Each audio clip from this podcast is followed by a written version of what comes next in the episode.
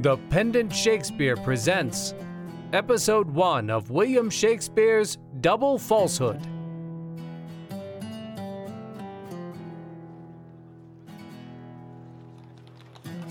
My gracious father, this unwanted strain visits my heart with sadness. Why, my son? Making my death familiar to my tongue digs not my grave one jot before the date. I've worn the garland of my honours long. I would not leave it withered to thy brow, but flourishing and green, worthy the man who, with my dukedoms, heirs my better glories. This praise, which is my pride, spreads me with blushes. Think not that I can flatter thee, my Roderick, or let the scale of love o'erpose my judgment. Like a fair glass of retrospection, thou reflectest the virtues of my early youth, making my old blood mend its pace with transport, while fond Enrique, thy irregular brother, sets the large credit of his name at stake, a truant to my wishes and his birth. His taints of wildness hurt our nicer honour. I trust my brother will, by the vantage of his cooler wisdom, erewhile redeem the hot escapes of youth, and court opinion with a golden conduct. Be thou a prophet in that kind suggestion. But I, by fears weighing his unweighted course, interpret for the future from the past, and strange misgivings why he hath of late, by importunity and strained petition, wrested our leave of absence from the court. Why he hath pressed this absence, sir, I know not. But have his letters of a modern date, wherein by Julio, good Camilla's son, who, as he says, shall follow hard upon, and whom I with the growing hour expect, Enriquez doth solicit the return of gold to purchase certain horse that like him well. This Julio he encountered first in France, and lovingly commends him to my favor, wishing I would detain him some few days, to know the value of his well placed trust. Oh, do it, Roderick, and essay to mould him an honest spy upon thy brother's riots. Make us acquainted when the youth arrives. We'll see this Julio, and he shall from us receive the secret loan Enrique requires.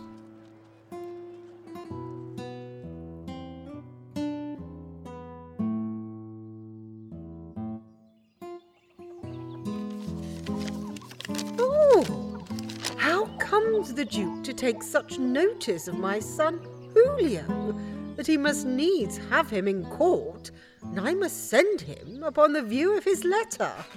Horsemanship? What horsemanship has Julio? I think he can no more but gallop a hackney, unless he practised riding in France. It may be he did so, for he was there a good continuance. But I have not heard him speak much of his horsemanship. That's no matter. If he be not a good horseman, all's one in such a case. He must bear. Princes are absolute. They may do what they will in anything, save what they cannot do. Oh, come on, sir. Read this paper. No more ado, but read it. It must not be answered by my hand, nor yours, but in gross by your person, your sole person. Read aloud. Please you to let me o'erlook it, mamma. I was this other day in a spleen against your new suits. I do now think some fate was the tailor that hath fitted them, for this hour they are for the palace of the Duke. Your father's house is too dusty. It's a court. Which is the better, to serve my mistress or Duke? I am sued to be his slave, and I sue to be Leonora's. You shall find your horsemanship much praised there. Are you so good a horseman?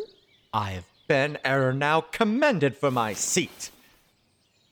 Or mocked. Take one commendation with another, every third's a mock. Affect not, therefore, to be praised. Here's a deal of command and entreaty mixed. There's no denying. You must go. Peremptorily, he enforces that. What fortune soever my going shall encounter, cannot be good fortune. You must needs go.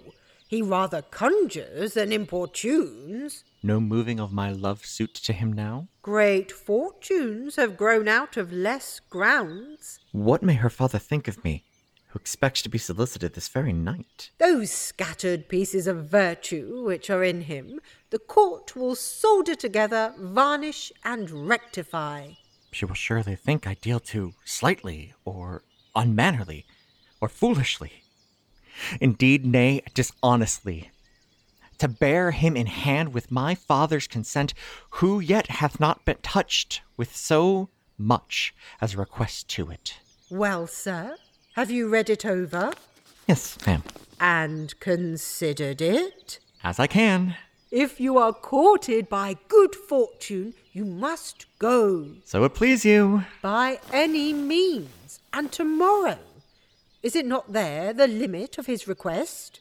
It is. I must bethink me of some necessaries, without which you might be unfurnished, and my supplies shall at all convenience follow you. Uh, come to my closet by and by. I would there speak with you. I do not see that fervor in the maid which youth and love should kindle. She consents as twere to feed without an appetite, tells me she is content, and plays the coy one, like those that subtly make their words their ward, keeping address at a distance. This affection is such a feigned one as will break untouched, die frosty, ere it can be thawed, while mine, like to clime beneath Hyperion's eye, burns with one constant heat. I'll straight go to her, pray her to regard my honor. But she greets me. See how her beauty doth enrich this place. Oh, add the music of thy charming tongue. Sweet as the lark that wakens upon the morn and makes me think it paradise indeed. I was about to seek thee, Leonora, and chide thy coldness, love. What says your mother? I have not moved her yet. Then do not, Julio. Not move her? Was it not your own command that her consent should ratify our loves? Perhaps it was. But now I've changed my mind. You purchase at too dear a rate that puts you to woo me and your mother too. Besides, as she perchance may say, you shall not have me. You who are so obedient must discharge me out of your fancy. Then, you know, 'twill prove my shame and sorrow, meeting such repulse, to wear the willow in my prime of youth. Oh, do not rack me with these ill placed doubts, nor think that though age has in my mother's breast put out love's flame, she therefore has not eyes or is in judgment blind. You wrong your beauties. Venus will frown on you if you despise her gifts. That have a face would make a frozen hermit leap from his cell and burn his beads to kiss it. Eyes that are nothing but continual births of new desires in those that view their beams. You cannot have a cause to doubt. Why, Julio, when you that dare not choose without your mother, and where you love you dare not vouch it, must not, though you have eyes, see with them? Can I think you somewhat, perhaps infected with your suit, sit down content to say you would, but dare not? Urge not suspicions of what cannot be, or you deal unkindly. Misbecomingly, I am loath to say, for all that waits you is graced and graces. No impediment shall bar my wishes, but such grave delays as reason presses patience with, which blunt not but rather whet our loves. Be patient, my sweet. Patient! What else? My flames are in the flint. Happily, to lose a husband, I may weep. Never to get one. When I cry for bondage, let freedom quit me. From what spirit comes this? I now perceive too plain you care not for me. Duke, I obey thy summons. Be its tenor whatever it will, if war I will come thy soldier, or if to wake my silken hours at court the slave of fashion. I, with willing soul, embrace the lazy banishment for life, since Leonora has pronounced my doom. What do you mean? Why talk you with the Duke? Wherefore of war or court or banishment? How this new note is grown of me, I know not.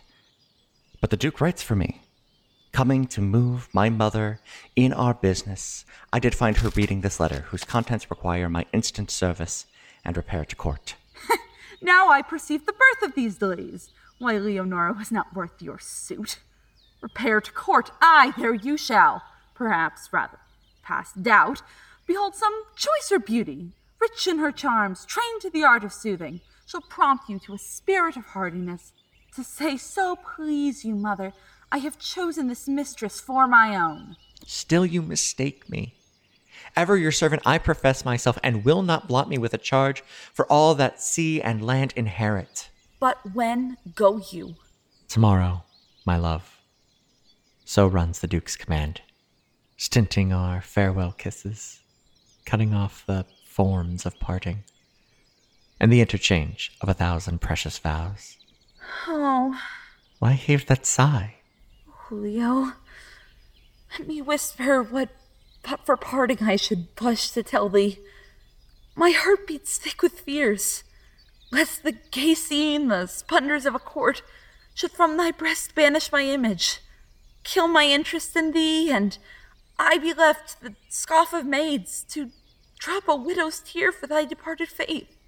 Oh, let assurance, strong as words can bind, tell thy pleased soul I will be wondrous faithful. True as the sun is to his race of light and shade to darkness, and desire to beauty, and when I swerve, let wretchedness o'ertake me. Great as e'er the falsehood met or change can merit. Enough. I'm satisfied and will remain yours, with a firm and untired constancy. Make not your absence long, old men are wavering, and swayed by interest more than promise given.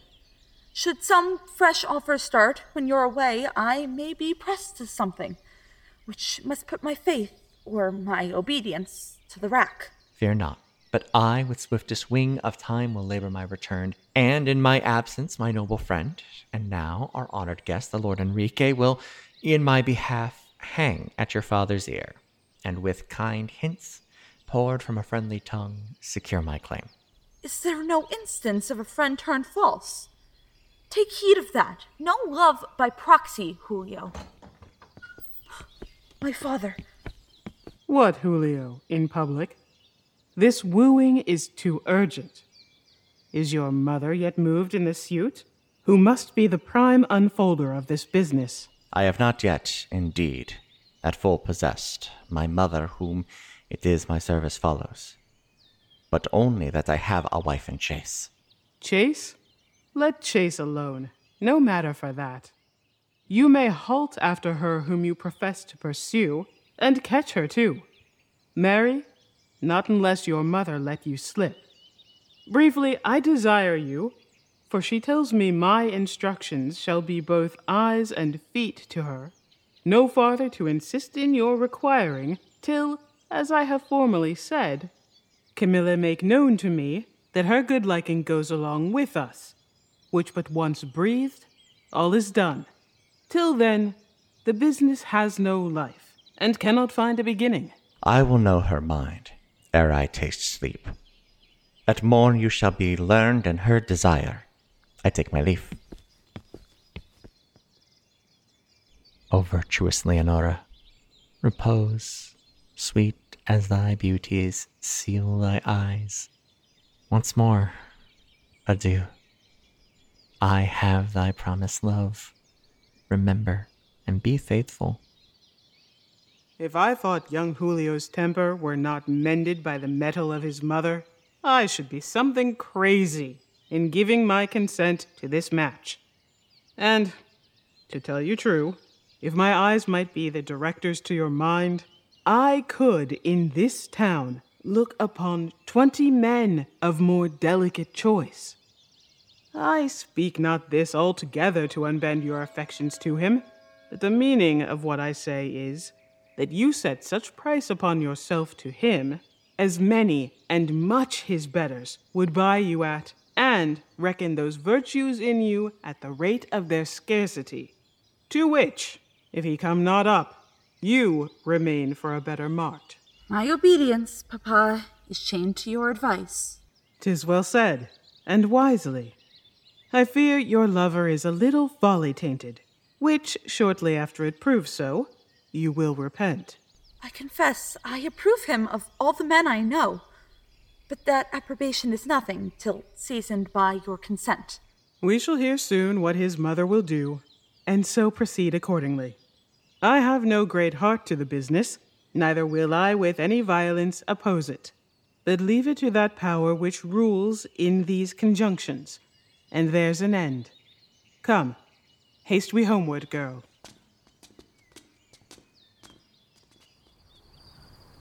Where is the music, sir? Coming, my lord. Ha! Yes! This maid for whom my sighs ride on the night's chill vapor is born most humbly, though she be as fair as nature's richest mold can make her. But what of that? The obscurities of her birth cannot eclipse the luster of her eyes, which make her all one light. Strike up, but touch the strings with a religious softness. Teach sound to languish through the night's dull ear till melancholy start from her lazy couch and carelessness grow convert to attention.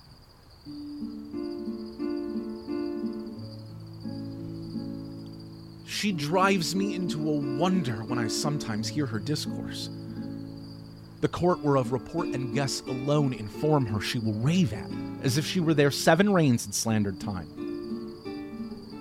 Then, when she reasons on her country's state, health, virtue, plainness, and simplicity, on beauty's true entitle, scorning art, freedom as well to do as think what's good. My heart grows sick of birth and empty rank, and I become a villager in wish. Oh, be still and vanish. The gleam of day breaks sudden from her window. Oh, taper graced by that midnight hand. Who it's that woos at this late hour? What are you? One who, for your dear sake, watches, Watches the, sta- starless night. night. Aye, aye, aye, aye. My lord Enrique, oh, my ear deceives me. You've had my answer. And And 'tis more than strange you'll combat these repulses. Oh, good my lord, be friend to your own health and give me leave. Securing my poor fame, nothing to pity what pangs you swear you suffer. 'Tis mm, impossible to plant your choice affections in my shade. Oh, at least, for them to grow there. Why, Violante? Alas, sir, there are reasons numberless to bar your aims. Be warned, towers more wholesome for these you watch in vain. I have read stories. I fear too true ones how young lords like you have thus besung me in windows, set up plain girls like me, the idols of their worship then left them to bewail their easy fate and stand the world's contempt. Your memory, too faithful to the wrongs of few lost maids, makes fear too general.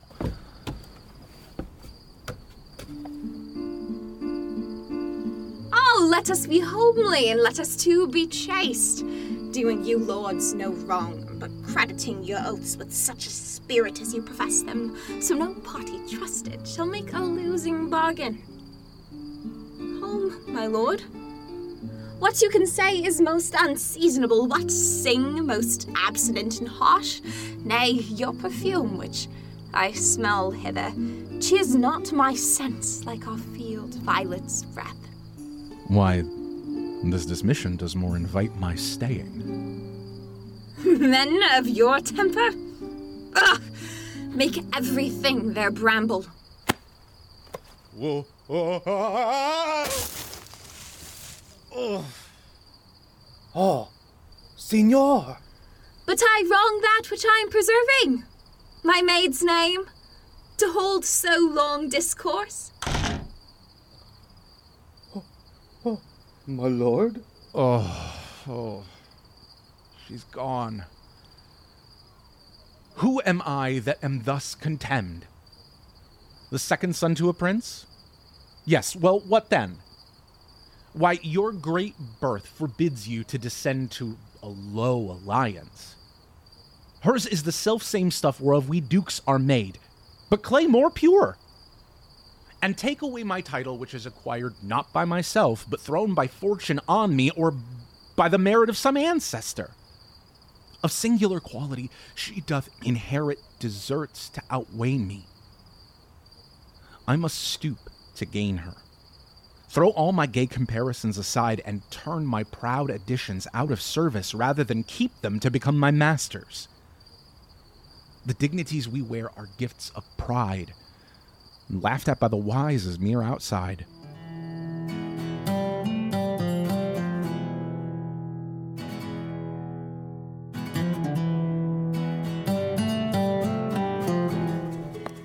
Soft, soft, you neighbor, who comes here?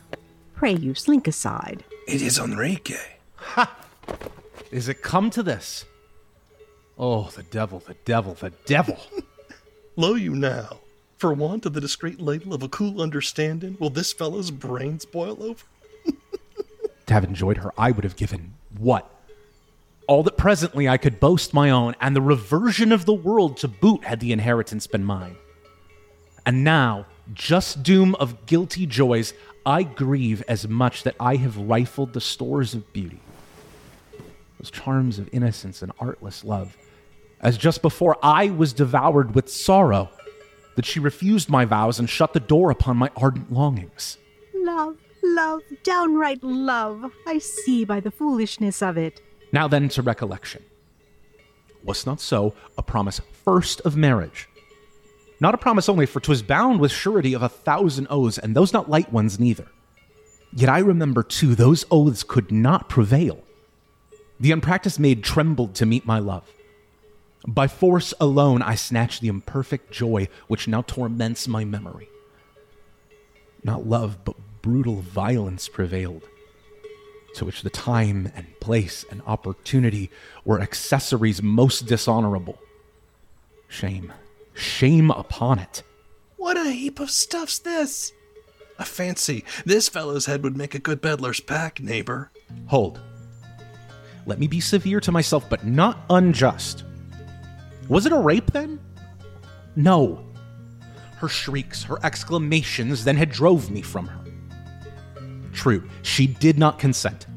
As true, she did not resist, but still in silence all. 'Twas but the coyness of a modest bride, not the resentment of a ravished maid. And is the man yet born who would not risk the guilt to meet the joy? The guilt. That's true. But then the danger, the tears, the clamors of the ruined maid pursuing me to court. That, that I fear will, as it already does my conscience, something shatter my honor. What's to be done? But now I have no choice. Fair Leonora reigns confess, the tyrant queen of my revolted heart. And Violante seems a short usurper there. Julio's already by my arts removed. Oh, friendship.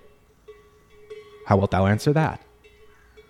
Oh, that a man could reason down the fever of the blood or soothe with words the tumult of his heart. Then, Julio, I might be indeed thy friend. They, they only should condemn me who, born, devoid of passion, ne'er have proved the fierce disputes twixt virtue and desire.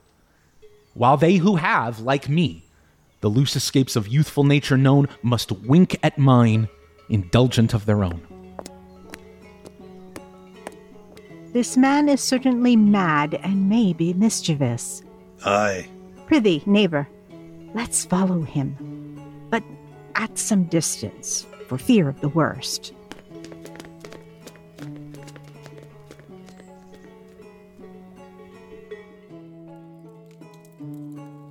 Whom shall I look upon without a blush?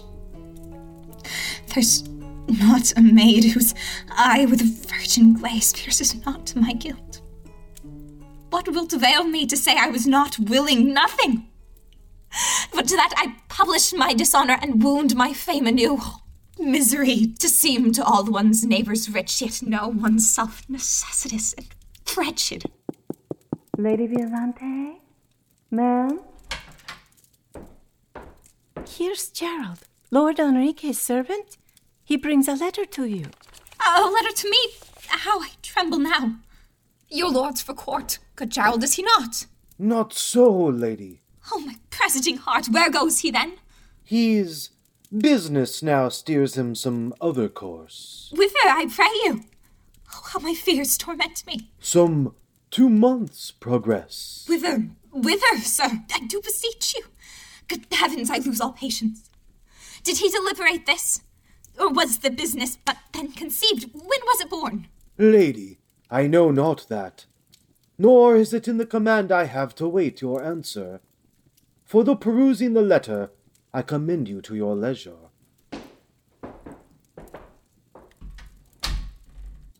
To hearts like mine, suspense is misery. Wax, render up thy trust. Be the contents prosperous or fatal, they are all my due. Our prudence should now teach us to forget. What our indiscretion has committed. I've already made one step toward this wisdom by prevailing on myself to, bid, bid you you farewell.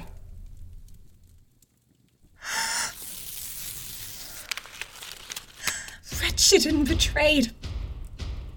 Lost, Violante. Heart wounded with a thousand perjured vows. Poisoned with studied language and bequeathed to desperation. I am now become the tomb of my own honor.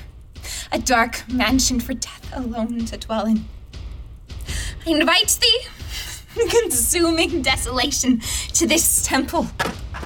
Now fit to be thy spoil. The ruined fabric which cannot be repaired at once overthrown. What must I do? But that's not worth my thought. I will commend to hazard all the time that I shall spend hereafter. Farewell, my father, who will no more offend, and men, adieu, whom I'll no more believe, and hates adieu, though I'll no longer shame. The way I go, as yet I know not. Sorrow be my guide. Where were the eyes, the voice, the various charms, each beauteous particle, each nameless grace, parents of glowing love? All these in her, it seems, were naught but a disease in me that fancied graces in her. Who ne'er beheld more than a hawthorn shall have cause to say the cedar's a tall tree, and scorn the shade the loved bush once had given him. Soft. Mine honor begins to sicken in this black reflection. How can it be that with my honor safe, I should pursue Leonora from my wife? That were accumulating injuries. To Violante first, and now to Julio. To her, a perjured wretch. To him, perfidious. And to myself, in strongest terms, accused of murdering honor willfully. Without which, my dog's the creature of the nobler kind. But pleasure is too strong for reason's curb, and conscience sinks o'erpowered with beauty's sweets. Come, Leonora, authoress of my crime, appear and vindicate thy empire here. Aid me to drive this lingering honor hence, and I am wholly thine. Fie, my good lord. Why would you wait without? If you suspect you're welcome, I have brought my Leonora to assure you of it. Oh, kiss, sweet as the odors of spring, but cold as dew that dwells on morning flowers. Say, Leonora, has your father conquered?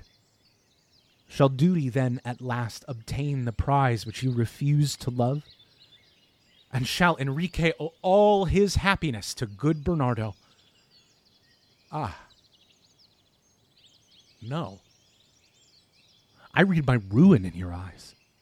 That sorrow louder than a thousand tongues pronounces my despair. Come, Leonora. You are not now to learn. This noble lord, whom but to name restores my failing age, has with a lover's eye beheld your beauty, through which his heart speaks more than language can. It offers joy and happiness to you, and honor to our house. Imagine then the birth and qualities of him that loves you, which, when you know, you cannot rate too dear. My father, on my knees, I do beseech you to pause one moment on your daughter's ruin. I vow, my heart even bleeds, that I must thank you for your past tenderness, and yet distrust that which is yet behind. Consider, sir, who wears the occasion of another's fault cannot himself be innocent. Oh, give not the censuring world occasion to reproach your harsh commands, or to my charge lay that which most I fear, the fault of disobedience. Prithee, fear neither the one nor the other. I tell thee, girl, there's more fear than danger. For my own part, as soon as thou art married to this noble lord, my fears will be over. Sir, I should be the vainest of my sex, not to esteem myself unworthy far of this high honor. Once there was a time when to have heard my lord Enrique's vows would have subdued my unexperienced heart and made me wholly his. But that's now past, and my firm plated faith by your consent was long since given the injured Julio. Why then, by my consent, e'en take it back again. Thou, like a simple wench, hast given thy affections to a fellow that does not care a farthing for them, one that has left thee for a jaunt to court, as who should say, I'll get a place now. Tis time enough to marry when I'm turned out of it. So surely it should seem, most lovely maid. Julio, alas, feels nothing of my passion. His love is but the amusement of an hour, a short relief from business or ambition, the sport of youth and fashion of the age. Oh, had he known the hopes, the doubts, the ardors, or half the fond varieties of passion that play the tyrant with my tortured soul, he had not left thee to pursue his fortune, to practice cringes in a slavish circle and barter real bliss for unsure honor. Oh, the opposing wind shouldering the tide makes here a fearful billow. I needs must perish in it. Oh, my lord, is it then possible you can forget what's due to your great name and princely birth, to friendship's holy law, to faith reposed, to truth, to honor, to poor injured Julio? Think, my lord, how much this Julio loves you. Recall his services, his well tried faith. Think, too, this very hour, where'er he be. Your favor is the envy of the court and secret triumph of his grateful heart. Leo, securely thou dependst upon the faith and honor of thy master, taken youth. This very hour he robs thee of all thy heart holds dear. Tis so Enrique repays the merits of unhappy Julio.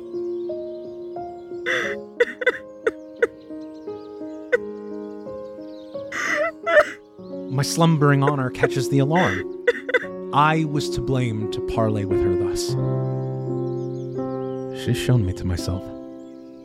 It troubles me. Mad, mad, stark mad by this light. I but begin to be so. I conjure you, by all the tender interests of nature, by the chaste love twixt you and my dear mother. Holy heaven that she were living now. Forgive and pity me. Sir, remember, I've heard my mother say a thousand times her father would have forced her virgin choice. When the conflict was twixt love and duty, which should be first obeyed, my mother quickly paid up her vows to love and married you. You thought this well. She was praised for this. For this her name was honored. Disobedience was ne'er imputed to her. Her firm love conquered whate'er opposed it, and she prospered long time your wife. My case is now the same. You are the father, you then condemned. I, what my mother was, but not so happy. Go to, you're a fool. No doubt you have old stories enough to undo you. What? You can't throw yourself away but by precedent, huh? You will need to be married to one that will none of you. You will be happy nobody's way but your own, forsooth. But you mock me, spare your tongue for the future. And that's using you hardly, too, to bid you spare what you have a great deal too much of. Go, go your ways, and you hear, get ready within these two days to be married to a husband you don't deserve. Do it, or by my dead father's soul, you are no acquaintance of mine. She weeps. Be gentler to her good Bernardo. Then woe the day! I'm circled round with fire. No way for my escape but through the flames. Can I ever resolve to live without a father's blessing or abandon Julio? With other maids, the choice were not so hard. Interest that rules the world has made at last the merchandise of hearts, and virgins now choose as their bid and wed without esteem. By no poor spring shall my affections move, nor own a master, but the man I love. Go thy ways, contradiction. Follow her, my lord. Follow her in the very heat. This obstinacy must be combated by importunity as obstinate. Leonora! The girl says right. Her mother was just such another. Two of us courted her at the same time. She loved neither of us, but she chose me purely to spite the surly old blockhead, my father in law. Who comes here? Camilla? Now the refusing part will lie on my side. My worthy neighbour, I am much in Fortune's favour to find you thus alone. I have a suit to you. Please to name it, ma'am. Sir, I have long held you in singular esteem, and what I shall now say will be a proof of it. You know, sir, I have but one son. Aye, ma'am. And the fortune I am blessed withal, you pretty well know what it is. Tis a fair one, ma'am. Such as it is, the whole reversion is my son's. He is now engaged in his attendance on our master, the Duke, but ere he went, he left me with the secret of his heart, his love for your fair daughter. For your consent, he said, 'twas ready. I took a night, indeed, to think upon it, and now have brought you mine, and am come to bind the contract with half my fortune in present, the whole some time hence, and, in the meanwhile, my hearty blessing. Huh? What say you to it, Don Bernard? Why, really, neighbour, I must own I have heard something of this matter. Heard something of it? No doubt you have. Yes, now I recollect it well. Was it so long ago, then? Very long ago, neighbour. On Tuesday last. What? Am I mocked in this business, Don Bernard? Uh, not mocked, good Camilla, not mocked. But in love matters, you know there are abundances of changes in half an hour. Time, time, neighbour, plays tricks with all of us. Time, sir? What tell you me of time? Come, I see how this goes. Can a little time take a man by the shoulder and shake off his honour? Let me tell you, neighbour, it must either be a strong wind or a very mellow honesty that drops so easily. Time, quotha! Look, Camilla, will you please to put your indignation in your pocket for half a moment while I tell you the whole truth of the matter? My daughter, you must know, is such a tender soul she cannot possibly see a duke's younger son without falling desperately in love with him. Now, you know, neighbor, when greatness rides post after a man of my years, 'tis both prudence and good breeding to let oneself be overtaken by it. And who could help all this? I profess, it was not my seeking, neighbor. I profess a fox might earth in the hollowness of your heart, neighbour, and there's an end. If I were to give a bad conscience its true likeness, it should be drawn after a very near neighbour to a certain poor neighbour of yours. Neighbour with a pox. Nay, you are so nimble with me. You will hear nothing. Sir, if I must speak nothing, I will hear nothing. As for what you have to say, if it comes from your heart, 'tis a lie before you speak it. I'll to Leonora, and if I find her in the same story, why, I shall believe your wife was true to you, and your daughter is your own. Fare you well. Ay, but two words must go to that bargain. It happens that I am at present of opinion my daughter shall receive no more company today. At least, no such visits as yours. How tediously I've waited at the window, yet know not one that passes. Should I trust my letter to a stranger whom I think to bear an honest face, in which sometimes we fancy we are wondrous skillful, then I might be much deceived. This late example of base Enrique bleeding in me now, for each good aspect takes away my trust, for his face seemed to promise truth and honor. Since nature's gifts in noblest forms deceive, be happy you that want 'em. Here comes one. I've seen him, though I know him not. He has an honest face, too. That's no matter. Sir! To me? As you were of a virtuous matron born, there is no doubt you are. I do conjure you, grant me one boon. Say, you know me, sir. Aye, Leonora, and your worthy father. I have not time to press the suit I've to you with many words. Nay, I should want the words, though I had leisure. But for love of justice, and as you pity misery. But I wander wide from my subject. Know, know you Julio, sir? Yes, very well. And love him too, as well. Oh, there an angel spake! Then I conjure you, convey this paper to him. And believe me, you do heaven service him, and shall have cause not to repent your pains. I know not what your fortune is. Pardon me, gentle sir, that I am bold to offer this. Leonora? I trust to you. Heaven put it in your heart to work me some relief. Doubt it not, lady. You have moved me so that though a thousand dangers barred my way, I dare them all to serve you. Thanks from a richer hand than mine requite you. Why, daughter, I come. Oh, Julio, you'll but half my grief, and thou one time to bring relief.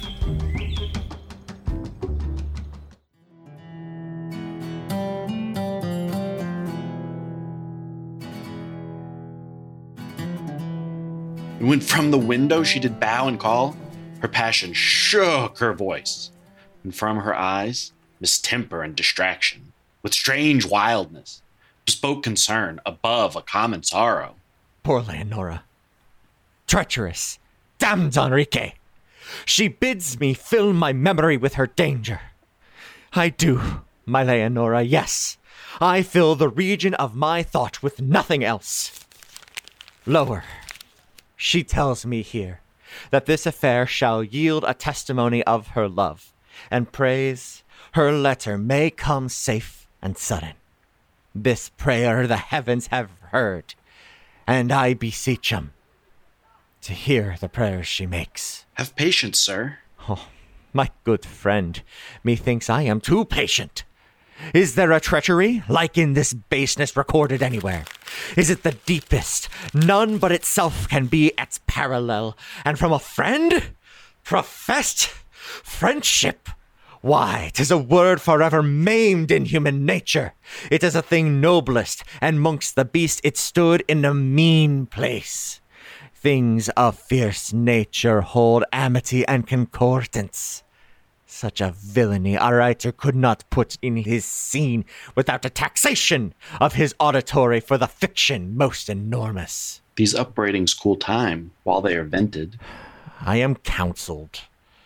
For you, evermore thanks. You've done much for us, so gently press toot that I may persuade me you'll do a little more. Put me to employment that's honest, though not safe. With my best spirits, I'll give to accomplishment. No more but this, for I must see Leonora, and to appear like Julio, as I am, might haply spoil some good event ensuing, unmarked and secret. You shall not want. Yonder's the house before us. Make haste to reach it. Still, I thank you, sir. O Leonora, stand but this rude shock. Hold out thy faith against the dread assault of this base lord. The service of my life shall be devoted to repay thy constancy.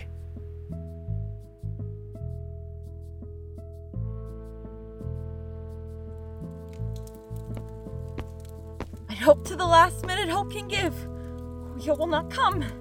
He's not received my letter. Maybe some other view has from our home repealed his changed eye. What business can excuse a tardiness thus wilful? None. Then it is not business. Oh, that letter, I say, is not delivered. Or he's sick. Or, oh, suggestion, wherefore wilt thou frighten me? Julio does to Enrique on mere purpose, on plotted purpose, yield me up and he hath chose another mistress. All presumptions make powerful to this point. His own protraction, Enrique left behind. That strain lacked jealousy, therefore lacked love. So sure as life shall empty itself in death, this new surmise of mine is a bold certainty. Tis plain and obvious. Enrique would not, durst not, thus infringe the law of friendship thus provoke a man that bears a sword and wears his flag of youth as fresh as he. He durst not. Tis contrivance, curse stopping twixt them both. But I'm o'erheard. Stay, Leonora. Has this outward veil quite lost me to thy knowledge? Oh, my Julio! Thy presence ends a stern debate of doubt and cures me of a thousand heartsick fears sprung from thy absence yet awakes a train of other sleeping terrors. Do you weep? No, Leonora.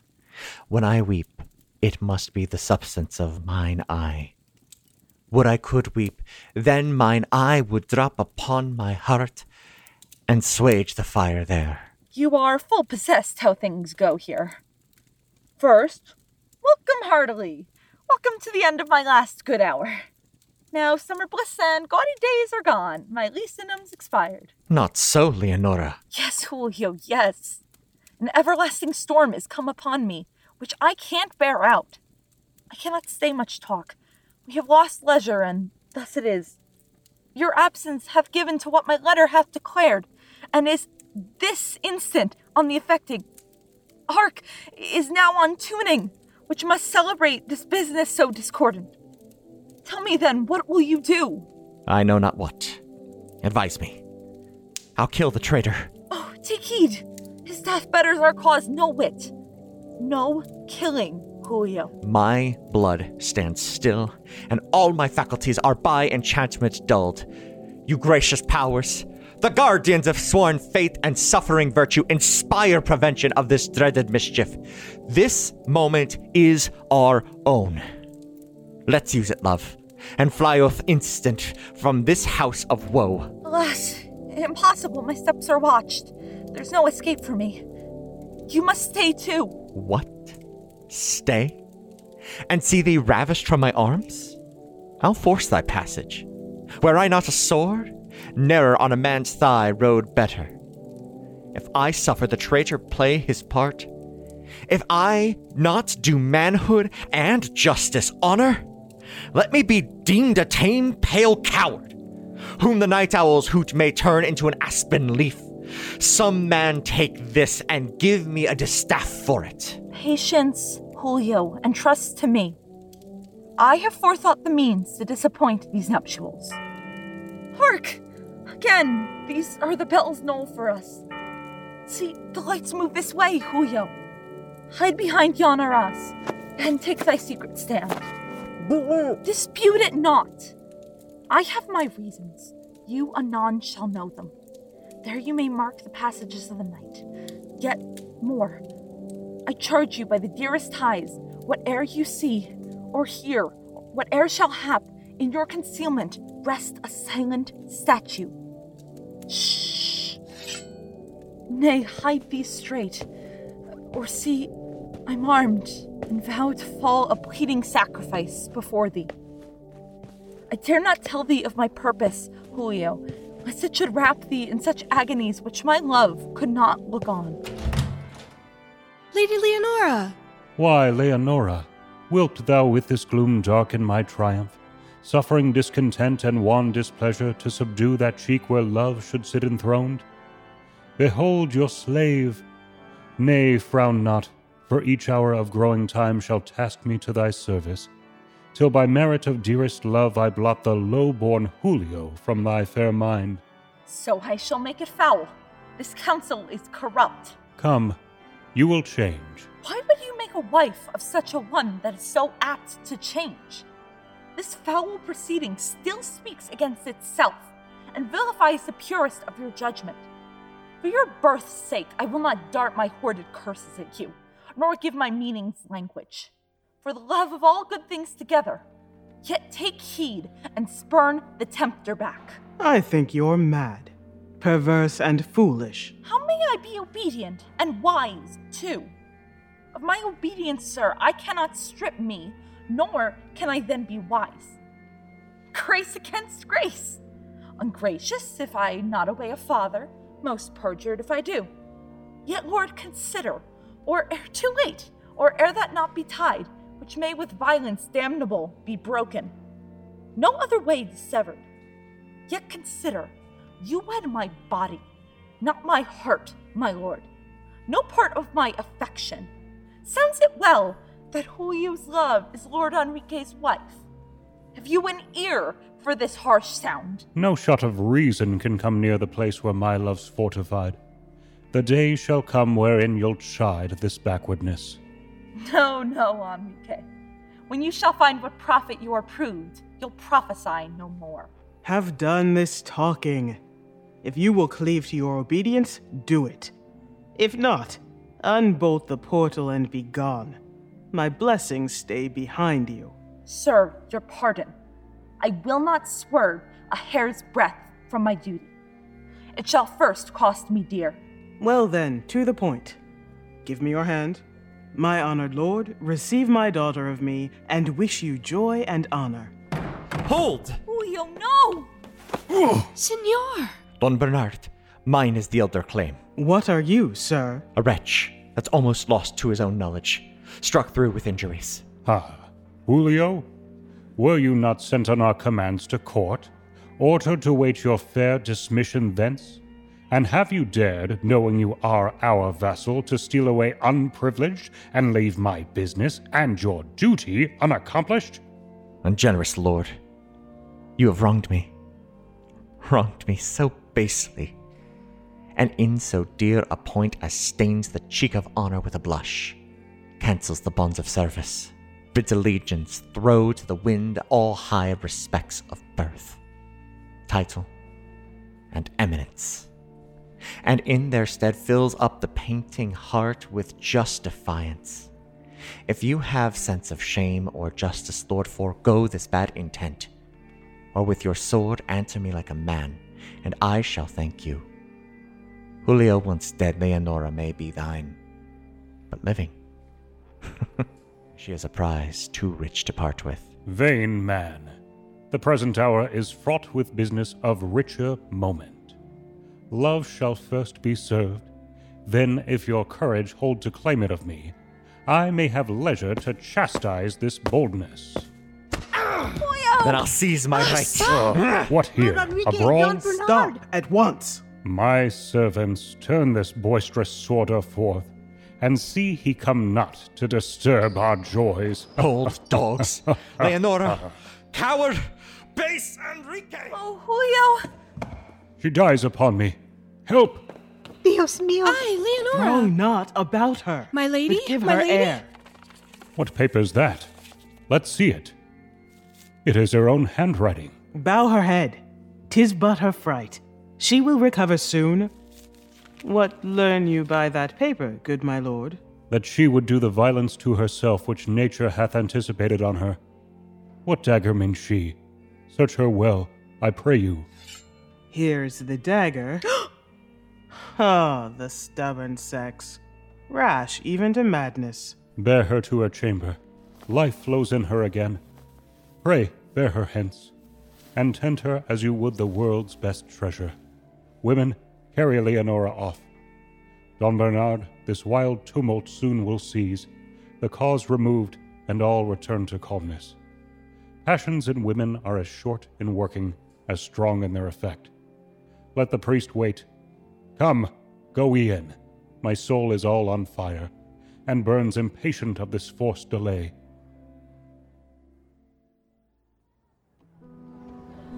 Julio's departure, thus in secret from me, with the long doubtful absence of my brother, who cannot suffer, but my father feels it, have trusted me with strong suspicions, and dreams that will not let me sleep, nor eat, nor taste those recreations health demands. But like a whirlwind, hither have they snatched me, perforce to be resolved. I know my brother had Julio's mother for his host. From him, inquiry may befriend me. Hmm. Signora! I'm glad to have met you thus. What ails? Camilla, I. Hmm? Is possible you should forget your friends? Friends? What are those? Why, those that love you. You're none of those, sure, if you be Lord Roderick. Yes, I am that Lord Roderick, and I lie not. If I protest, I love you passing well. You loved my son too passing well, I take it. One that believed too suddenly his court creed. All is not well. Good woman, do not rail. My lord, my lord, you've dealt dishonorably. Signora, I am so far from doing wrongs of that base strain. I understand you not. Indeed, you know not neither on my conscience how your most virtuous brother, noble Enrique, you look so like him, lord, you are the worse for it, rots upon such dissemblers. Under colour of buying coursers, and I know not what, bought my poor boy out of possession even of his plighted faith. Was not this honour? And this a constant friend? I dare not say so.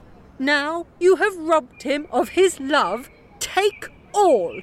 Make up your malice and dispatch his life too. If you would hear me, Signora. Your brave old father would have been torn in pieces with wild horses ere he had done this treachery. On my conscience, had he but dreamt you to durst have committed this base, unmanly crime. Why, this is madness! I've done. I've eased my heart. Now you may talk. Then, as I am a gentleman, believe me, for I will lie for no man. I'm so far from being guilty of the least suspicion of sin that way, that fearing the long absence of Julio and my brother might beget something to start at. Camilla and a stranger. These may give me some comfort from their talk. I'll step aside and hear what Fane is stirring. Why this wondering? Can there be one so near in blood as you are to that Enrique and an honest man? While he was good, I do confess my nearness. But since his fall from honor, he's to me as a strange face I saw but yesterday, and is soon lost. I ask your pardon, Lord. I was too rash and bold. No harm done, Signora. But is it possible you should not hear the passage twixt Leonora and your brother? None of all this. How now? I bear you tidings, ma'am, which I could wish some other tongue delivered. Whence, I pray you? From your son. Prithee, where is he? That's more than I know now. But this I can assure you he has left the city raging mad. Heaven comfort him. He came to that cursed marriage, the fiends take it. Prithee, be gone, and bid the bell knoll for me. I have had one foot in the grave some time. Nay, go, good friend. Thy news deserve no thanks. That's well said, Signora. I hope all shall be well yet. It had need, but 'tis a crooked world. Farewell, poor boy. This comes of forcing women where they hate. It was my own sin, and I am rewarded. Now am I like an aged oak, alone, left for all tempests. I would cry, but cannot. I'm dried to death almost with these vexations. Lord, what a heavy load I have within me. My heart. My heart, my heart. Has this ill weather met with thee too? Oh, wench, that I were with thee. You do not come to mock at me now. do not dissemble. Thou mayst find a knave as bad as thou art to undo thee too. I hope to see that day before I die yet. It needeth not, Camilla. I am knave sufficient to myself. If thou wilt rail, do it as bitterly as thou canst think of, for I deserve it. Draw thy sword and strike me, and I will thank thee for it. I've lost my daughter. She's stolen away, and whither gone I know not. She had a fair blessing in being from you, sir. I was too poor a brother for your greatness. You must be grafted into noble stocks and have your titles raised. My state was laughed at, my alliance scorned. I've lost a son too, which must not be put up so. Hold! Be counselled. You've equal losses. Urge no farther anger. Heaven, please now at your love, may bring again, and no doubt will, your children to your comforts, in which adventure my foot shall be foremost. And one more will I add, my honored father, who has a son to grieve for too, though tainted. Let your joint sorrow be as balm to heal these wounds of adverse fortune. Come, Camilla. Do not deny your love for charity. I ask it of you. Let this noble lord make family of us whom our own cross fates could never join. What I have been, forget. What I intend to be, believe and nourish. I do confess my wrongs. Give me your hand. Heaven make thee honest. There. Ah, Tis done like good men. Now, there rests not, but that we part, and each take several ways in quest of our lost friends. Some of my train over the wild rocks shall wait you. Our best search ended, here we'll meet again, and tell the fortunes of our separate travels.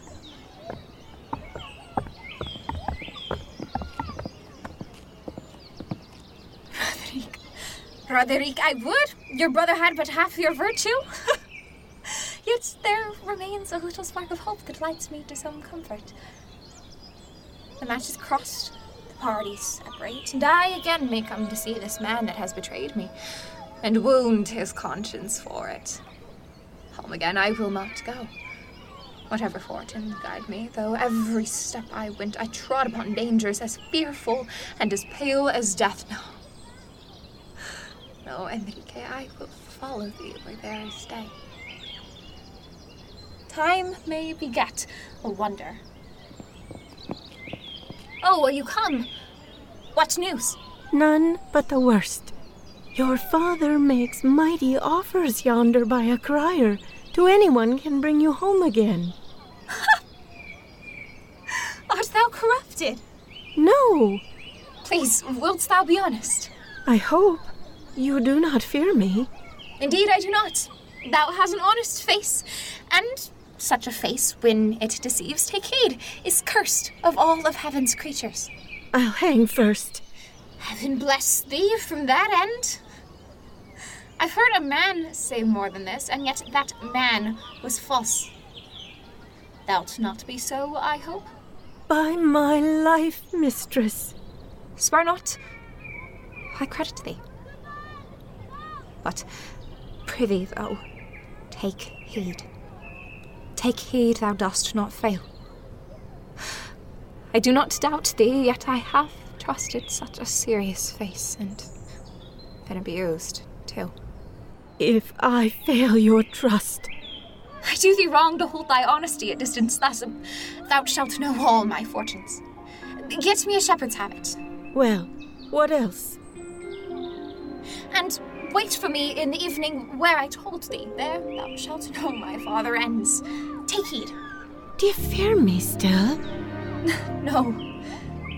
This is only counsel. My life and death I have put equally into thy hand.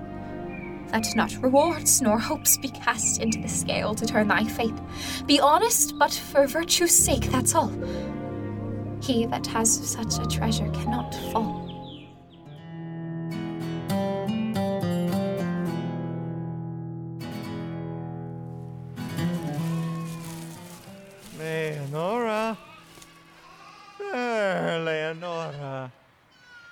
My heart.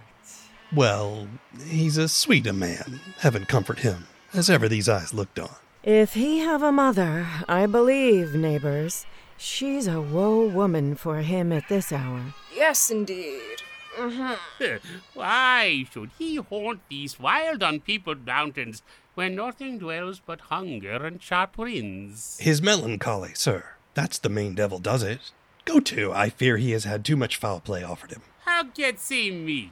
Why, now and then he takes our victuals from us, though we desire him to eat, and instead of a short grace, beats us well and soundly, and then falls to. Where lies he? Even where the night o'ertakes him. Now will I be hanged, and some fair snouted skittish woman or other be not at the end of this madness. Well, if he lodged within the sound of us, I knew our music would allure him. How attentively he stood and how he fixed his eyes when your boy sung his love ditty. Oh, here he comes again. Let him alone. He wanders strangely at us. Not a word, sirs, to cross him as you love your shoulders. He seems much disturbed. I believe the mad fit is upon him. Loose to his native wilderness. It's a beast too noble to be made the property of man's baseness. What a letter wrote he to his brother? What a man was I? Why, Perseus did not know his seat like me. The Parthian, that rides swift without the rein, matched not my grace and firmness. Shall this lord die when men pray for him? Think you 'tis meet? I don't know what to say. Neither I nor all the confessors in Spain can unriddle this wild stuff. I must to court, be ushered into grace by a large list of praises ready penned. O devil! But the venomous world is this, when commendations are the baits to ruin, and all these good words were gyves and fetters, sir, to keep me bolted there while the false sender played out the game of treachery. Holt, come hither. You have an aspect, sir, of wondrous wisdom, and as it seems, are travelled deep in knowledge. Have you ever seen the phoenix of the earth? The bird of paradise? In troth, not I, sir. I have, and I have known her haunts, and where she built her spicy nest. Till, like a credulous fool, I shewed the treasure to a friend in trust, and he hath robbed me of her. Trust no friend. Keep thy heart's counsels close. Hast thou a mistress? Give her not out in words, nor let thy pride be wanton to display her charms to view. Love is contagious, and a breath of praise or slight glance has kindled up its flame and turned a friend into a traitor. 'Tis in proof. It has hurt my brain. Now there is some moral in his madness, and we may profit by it. Uh, See, he grows cool and pensive. Go towards him, Vi, but do not look that way. alas, I tremble. Oh, my pretty youth. Come hither, child. Did not your song imply something of love? Ha, ha. Goes it there? Now, if the boy be witty, we shall trace something. Y- yes, sir, it was the subject. Sit here then. Come. Shake not, good pretty soul. Do not fear me. I'll not do thee wrong. Why do you look so on me? I have reasons. It puzzles my philosophy to think that the rude blast, hot sun, and dashing rains have made no fiercer war upon thy youth, nor hurt the bloom of that vermilion cheek. You weep too, do you not? Sometimes I do. I weep sometimes too. You're extremely young. Indeed. I've seen more sorrows far than years.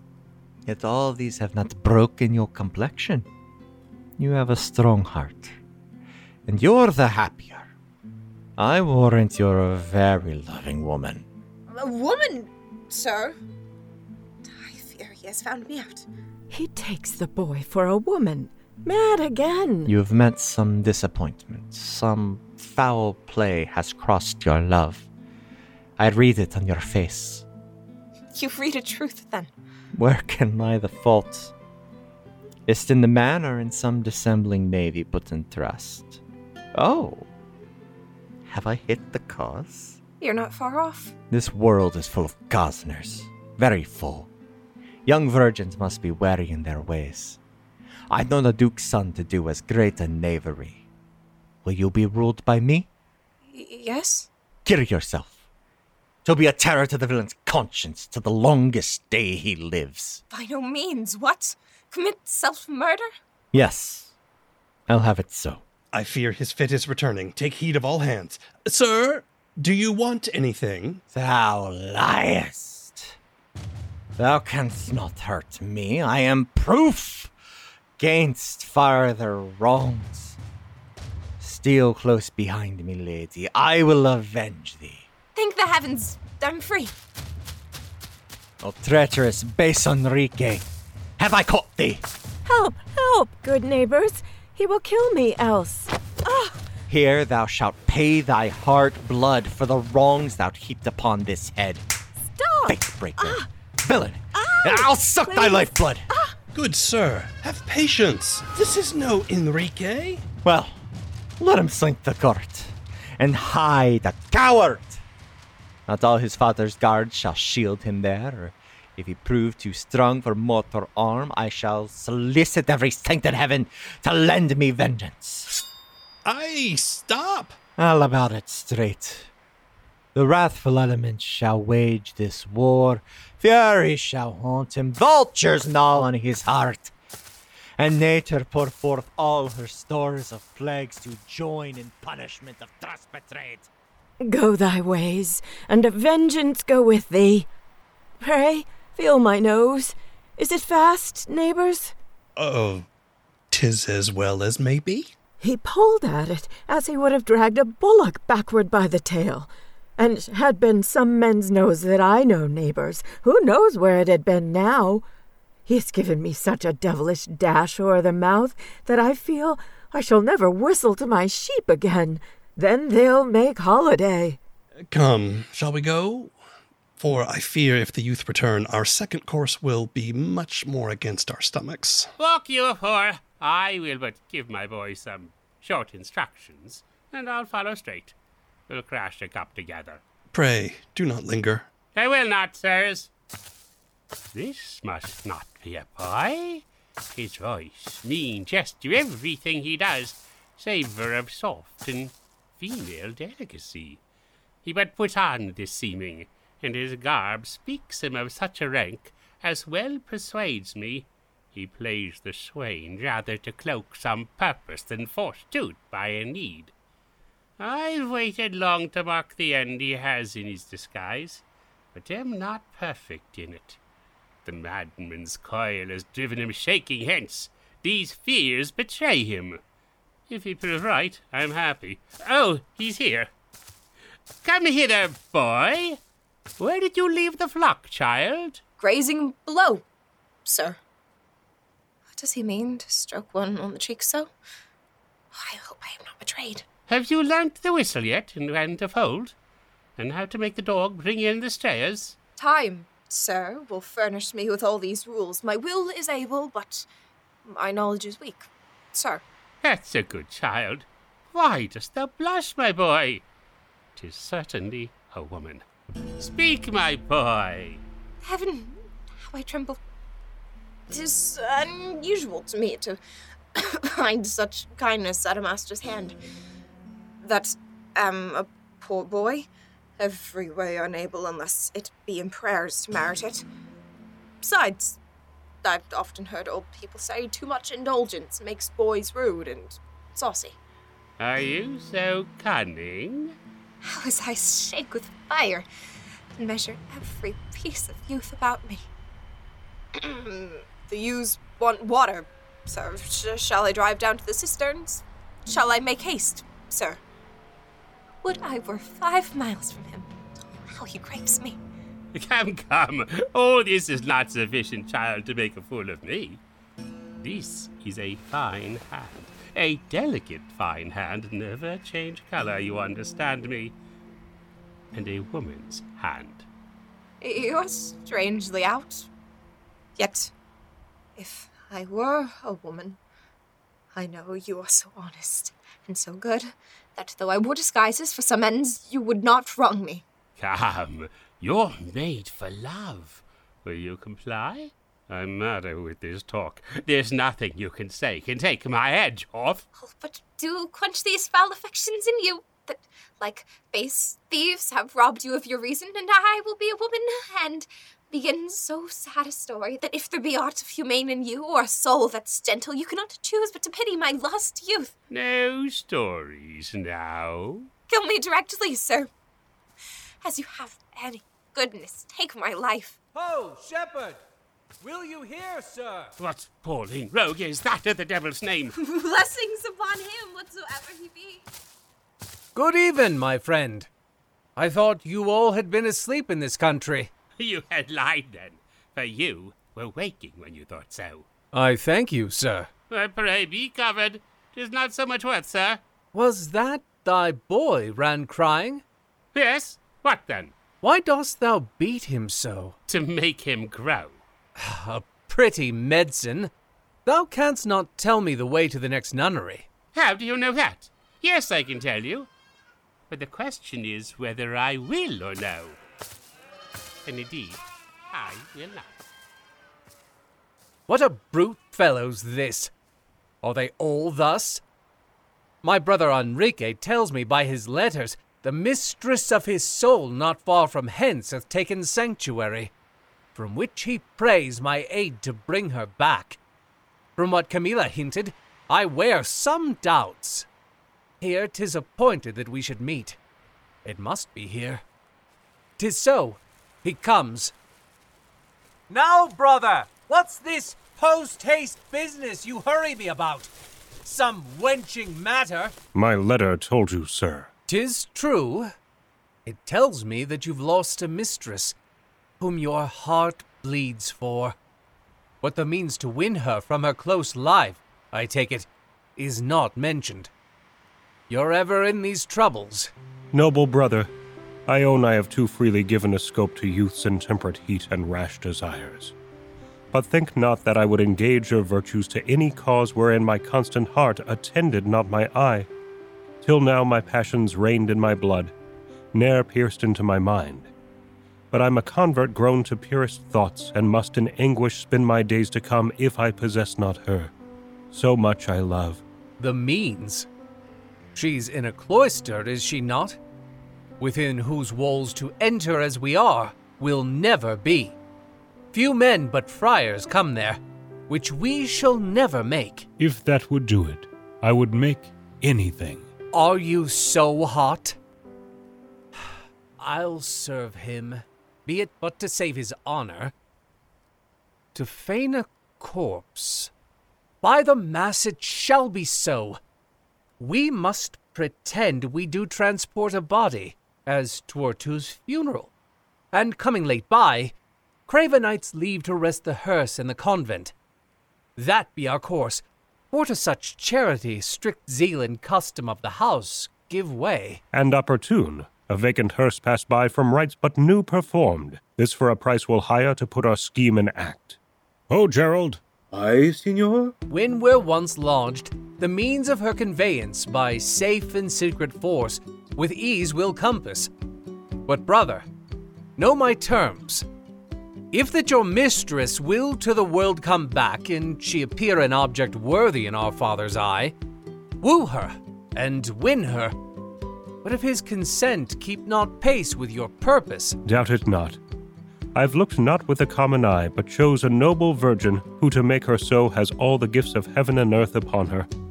If ever woman yet could be an angel, she is the nearest. well, a lover's praise feasts not a common ear. Now, to our plot. We shall bring night in with us.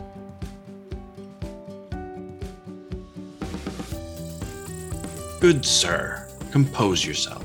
Oh, Leonora, that heaven had made thee stronger than a woman. How happy I had been. He's calm again. I'll take this interval to work upon him. These wild and solitary places serve but feed your pain. Let better reason guide you, and quit this forlorn state that yields no comfort. Tristezas me dan tus quejas, mujer. Profundo dolor que dudas de mí. Hark! A sound from heaven. Do you hear nothing? This is a strange place to hear music in. I am often visited with these sweet airs. The spirit of some hapless man that died and left his love hidden a faithless woman. La suerte es adversa conmigo. Fond echo, forego thy light strain, and heedfully hear a lost maid. Go tell the false ear of the swain how deeply his vows have betrayed. Go, tell him what sorrows I bear. See, yet if his heart feel my woe, tis now he must heal my despair, or death will make pity too slow. See how his soul strives in him. This sad strain has searched him to the heart. Excellent sorrow. You never loved. No. Lo guardo en el corazón. peace, and learn to grieve then. Is not this heavenly? I never heard the like, sir. I tell you, my good friends, but pray. Say nothing. I am strangely touched with this. The heavenly sound diffuses a sweet peace through all my soul. But y- y- yet I wonder what new sad companion grief has brought hither to outbid my sorrows. Stand off, stand off, stand off, friends, it, it appears. How much more frightful are these craggy mountains and these wild trees than things of nobler natures? For these receive my plaints and mourn again in many echoes to me. All good people are fallen asleep forever. None are left that have the sense and touch of tenderness for virtue's sake. No, scarce their memory, from whom I may expect counsel and fears, ease to complainings, or redress of wrongs. This is a moving sorrow. But say nothing.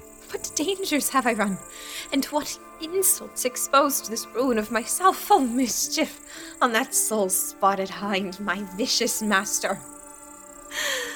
Who would have thought that such poor worms as they, whose best feed is coarse bread, whose beverage water should have so much rank blood? I shake all over and blush to think what had become of me if that good man had not relieved me from him. Since she is not Leonora, she is heavenly. When she speaks next, listen as seriously as women do that have their loves at sea, what wind blows every morning. I cannot get this false man's memory out of my mind. You maidens that shall live to hear my mournful tale when I am ashes, be wise. And to an oath, no more give credit to tears, to vows, false, both, or anything a man should promise, than to clouds that now bear such a pleasing shape, and now are nothing.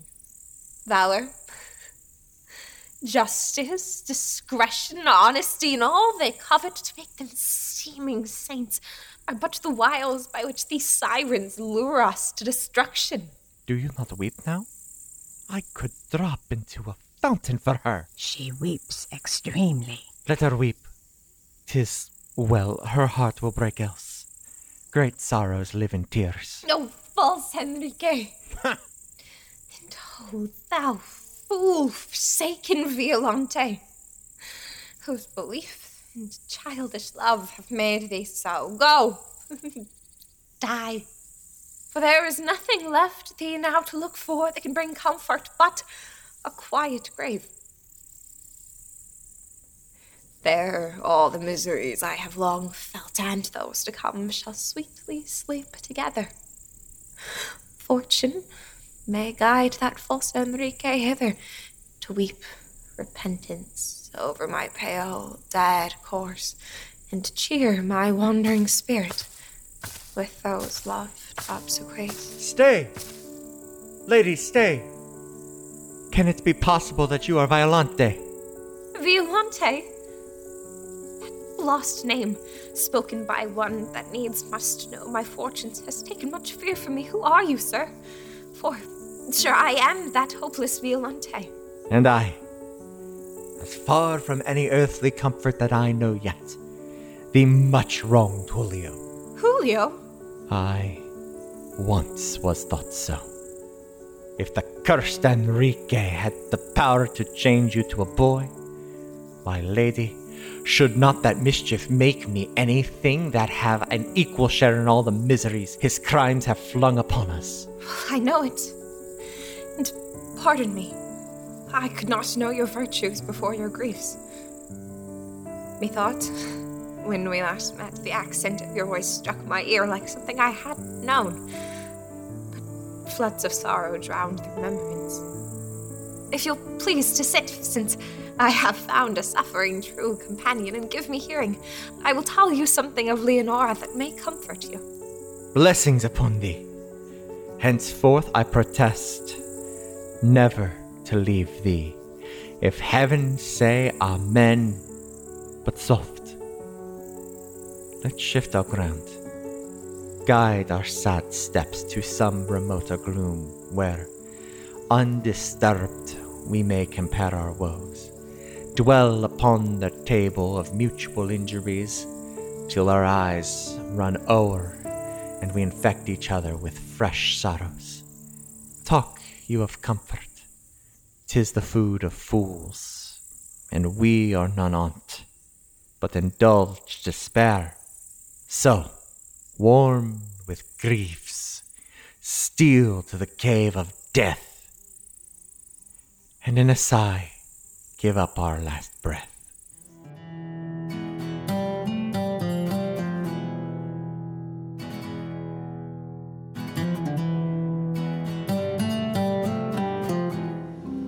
Rest, certain lady. Nothing shall betide you but fair and noble usage. Pardon me, that hitherto a course of violence has snatched you from that seat of contemplation to which you gave your afterlife. Where am I? Not in the nunnery. Uh, never blush nor tremble. Your honor has as fair a guard as when within a cloister. Know then what is done, which, I presume, you understand not truly. Has this use to preserve the life of one, dying for love of you, my brother and your friend, under which color we desired to rest our hearse one night within your hallowed walls, where we surprised you. Are you that Lord Roderick, spoken of for virtue and fair life? And dare you lose these to be advocate for such a brother? Such a sinful brother? Such an unfaithful, treacherous, brutal brother? Hey!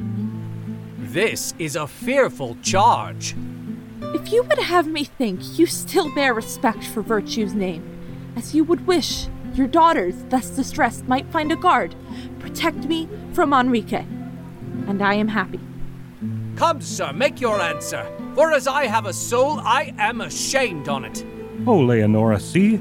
Thus self condemned, I throw me at your feet and sue for mercy. If I have erred, impute it to my love. The tyrant god that bows us to his sway, rebellious to the laws of reasoning men, that will not have his votaries' actions scanned, but calls it justice when we most obey him. He but commanded what your eyes inspired, whose sacred beams darted into my soul, have purged the mansion from impure desires and kindled in my heart a Vestal's flame. Rise, rise, my lord. This well dissembled passion has gained you nothing but a deeper hate. Should I imagine he can truly love me that, like a villain, murders my desires? Or should I drink that wine and think it cordial when I see poison in it? Draw this way, lady. I am not perfect in your story yet, but see, you've had some wrongs that want redress.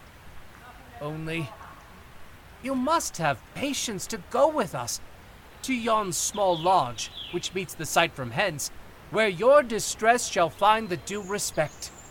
Till when, your griefs shall govern me as much as nearness and affection to my brother. Call my attendants yours and use them freely.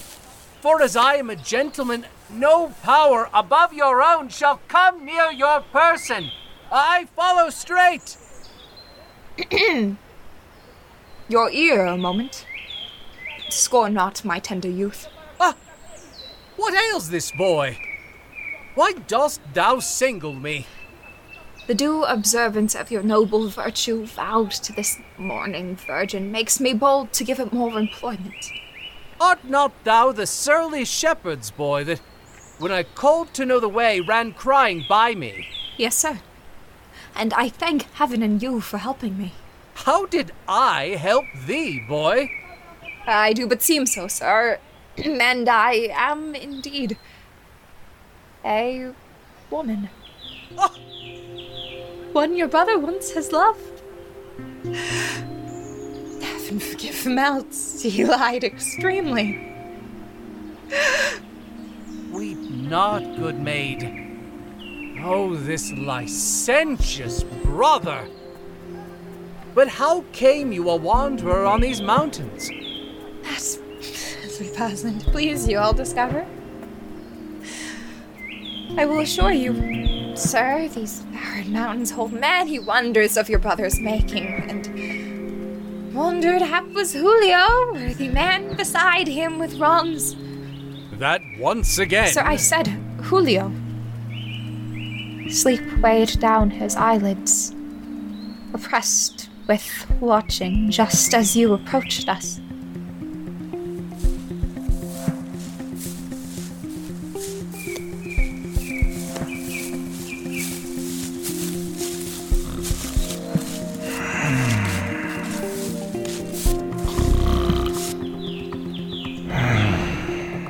Oh, brother, we shall sound the depths of falsehood. If this be true, no more but guide me to him, I hope.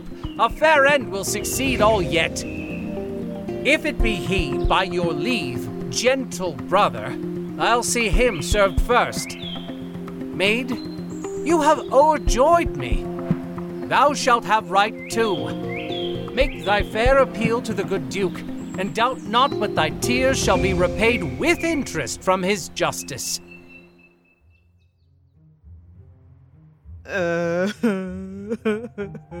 Aye, then your grace had had a son more, he a daughter, and I an heir. But let it be as tis. I cannot mend it. One way or other, I shall rub it over with rubbing to my grave, and there's an end on it. Our sorrows cannot help us. Indeed. Hang me, sir, if I shed one tear more. By Jove, I've wept so long I'm as blind as justice. When I come to see my hawks, which I held a toy next to my son, if they be but house high, I must stand aiming at them like a gunner. Why, she mourns like a man. Don Bernard, you are still like April, full of showers and dews, and yet I blame you not, for I myself feel the self same affections. Let them go. They're disobedient children. Aye, my lord.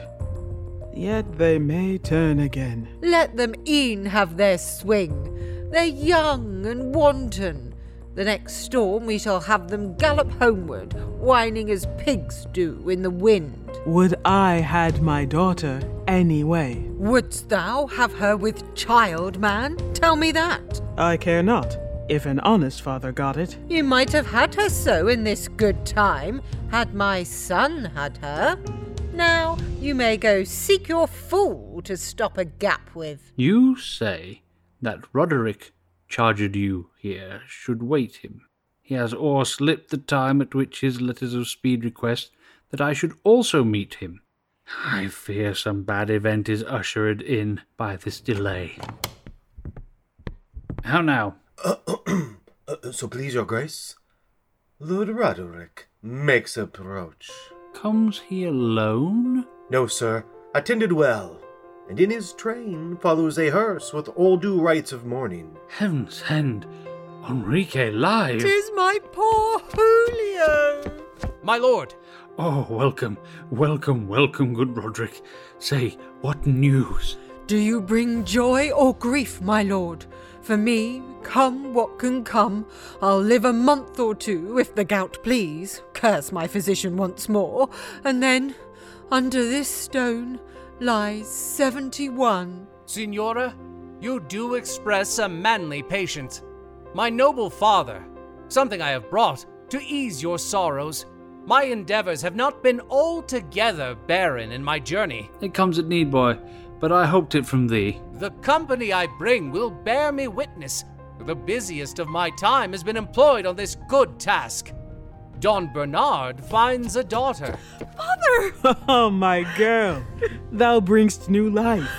And you, my royal father, behind that lady find a wandering son. My father, here, and Julio's mother. Oh, confusion. Low as earth to the Duke, I bow me for your pardon. And you, Roderick, restore me one comfort here that has been missing long. And Enrique, I hope thy follies thou hast left abroad. I, I, you've all comforts, but I. You have ruined me, killed my poor boy, cheated and ruined him, and I have no comfort. Be patient, Signora. Time may guide my hand to work you comfort too. I thank your lordship. Would grandsire Time had been so kind to have done it, we might have joyed together like good fellows. But he's so full of business, good old man. 'Tis wonder he could do the good he has done. Child, be comforted. These tears distract me. Hear your good father, lady. Willingly. The voice of parents is the voice of gods. For to their children they are heaven lieutenants made parents. Not for common uses merely of procreation, beasts and birds would be as noble then as we are, but to steer the wanton freight of youth through storms and dangers, which with full sails they bear upon, and straighten the moral line of life they bend so often. For these are we made fathers, and for these may challenge duty on our children's part. Obedience is the sacrifice of angels whose form you carry. Hear the Duke, good wench. I do most heedfully. My gracious lord, let me be so unmannered to request. He would not farther press me with persuasions to the instant hour, but have the gentle patience to bury this keen suit till I shake hands with my old sorrows. Why dost look at me? Alas, I cannot help thee. And but weep a farewell to my murdered Julio. Blessing be with thy soul whene'er it leaves thee. For such sad rites must be performed, my lord, ere I can love again. Maids that have loved, if they be worth that noble testimony, wear their loves here, my lord, here in their hearts, deep, deep within, not in their eyes or accents such may be slipped away, or with two tears washed out of all remembrance. Mine, no physic, but time or death can cure. You make your own conditions, and I seal them. Thus on your virtuous hand. Well, wench, thy equal shall not be found in haste. I give thee that. Thou art a right one, every inch. Thy father was some choice fellow, some true gentleman. I give thy mother thanks for it. There's no harm done. Would I were young again, and had but thee, a good horse under me, and a good sword, and thus much for inheritance. What boy's that? Has offered twice or thrice to break upon us. I've noted him, and still he falls back fearful. A little boy, sir, like a shepherd? Yes. Tis your page, brother. One that was so late. My page? What page? Even so, he says, your page, and more, and worse. You stole him from his friends. What? And on some slight occasion let him slip. Here on these mountains, where he had been starved. Had not my people found him as we traveled. This was not handsome, brother. You are merry. You'll find it sober truth. If so, 'tis ill. Tis fiction all, sir. Brother, you must please to look some other fool to put these tricks on. They are too obvious. Please, your grace, give leave to admit the boy. If he know me and say I stole him from his friends and cast him off, know me no more. Brother, pray do not wrong me. My lord. Here is the boy. If he deny this to you, then I have wronged you. Hear me. What's thy name, boy? Florio, like your grace. A pretty child. Where wast thou born? On the other side of the mountains. What are thy friends? A father, sir, but poor. How camest thou hither? How to leave thy father?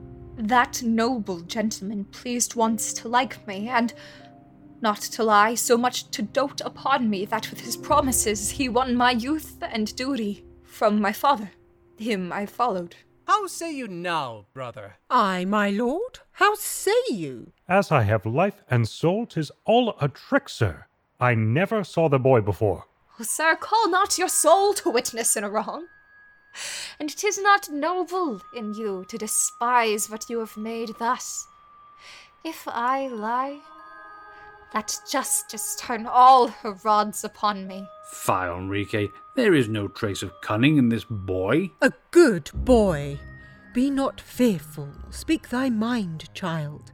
Nature sure meant thou shouldst have been a wench, and then had been no marvel he had bobbed thee. Why did he put thee from him? That to me is yet unknown, sir. For my faith, he could not. I never did deceive him. For my service, he had no just cause. What my youth was able, my will still put into act to please my master. I cannot steal. Therefore, that can be nothing to my undoing. No, no lie. My breeding, though it be plain, is honest. Weep not, child. This lord has abused men, women, and children already. What farther plot he has, the devil knows. But, but. If thou canst bring a witness of thy wrong, else it would be injustice to believe thee. He having sworn against it, thou shalt have, I bind it with my honour, satisfaction to thine own wishes. I desire no more. I have a witness, and a noble one for truth and honesty. Go, bring him hither. This lying boy will take him to his heels and leave me slandered. No, I'll be his voucher. Nay, then, 'tis plain. This is confederacy. That he has been an agent in your service appears from this. Here is a letter, brother. The writing, yours. The matter, love. For so he says, he can explain it. Then belike a young he-board. This forgery confounds me. Read it, Roderick. Our prudence should now teach us to forget what our indiscretion has committed. I have already made one step towards this wisdom. Hold, sir. My very words to Violante? Go on. My gracious father, give me pardon. I do confess I some such letter wrote, but how it reached this young dissembler's hands is what I cannot solve. For on my soul, and by the honors of my birth and house, the minion's face till now I never saw. Run not too far in debt on protestation. Why should you do a child this wrong? Your friendships past warrant not this abuse. If you provoke me thus, I shall forget what you are to me. This is a mere practice and villainy to draw me into scandal. No more. You are a boy. Here comes a witness shall prove you so. No more. Hello. Violante? Violante! What's here? No, sir. Whose practice breaks? By all my sins, the injured Violante. My lord, I come not now to wound your spirit. Your pure affection dead, which first betrayed me, my claim die with it. Only let me not shrink to the grave with infamy upon me. Protect my virtue, though it hurt your faith, and my last breath shall speak Enrique noble. What a fierce conflict shame and wounded honor raise in my breast. But honor shall o'ercome. She looks as beauteous and as innocent as when I wronged her. Virtuous Violante, too good for me. Dare you still love a man so faithless as I am? I know you love me. Thus, thus, and thus I print my vowed repentance. Let all men read it here. My gracious Father, forgive, and make me rich with your consent. This is my wife. No other would I choose were she a queen. Here's a new change. And fair Leonora, from whose arms I forced my wronged friend Julio, oh forgive me. Take home your holy vows and let him have 'em that has deserved them. Oh, that he were here, that I might own the baseness of my wrong and purposed recompense. My Violante, you must again be widowed, for I vow a ceaseless pilgrimage ne'er to know joy till I can give it to the injured Julio. This almost melts me. My poor lost boy. I'll stop that voyage, brother. Gentle lady, what think you of this honest man? Alas, my thoughts, my lord, were all employed within. He has a face makes me remember something I have thought well of. How he looks upon me. Poor man, he weeps. Ah, stay, it cannot be. He has his eye, his features, shape, and gesture. What he would speak. Leonora! Yes, tis he. Oh, ecstasy of joy! Now, what's the matter? Let him alone. They're almost starved for kisses. Stand forty foot off. No man trouble 'em. Much good may it do your hearts. What is he, lord? What is he? A certain son of yours. The devil he is. If he be the devil, that devil must call you mother. By your leave a little. Ho! Are you my Julio? My duty tells me so. Nay, to it again. I will not hinder a kiss. Mwah.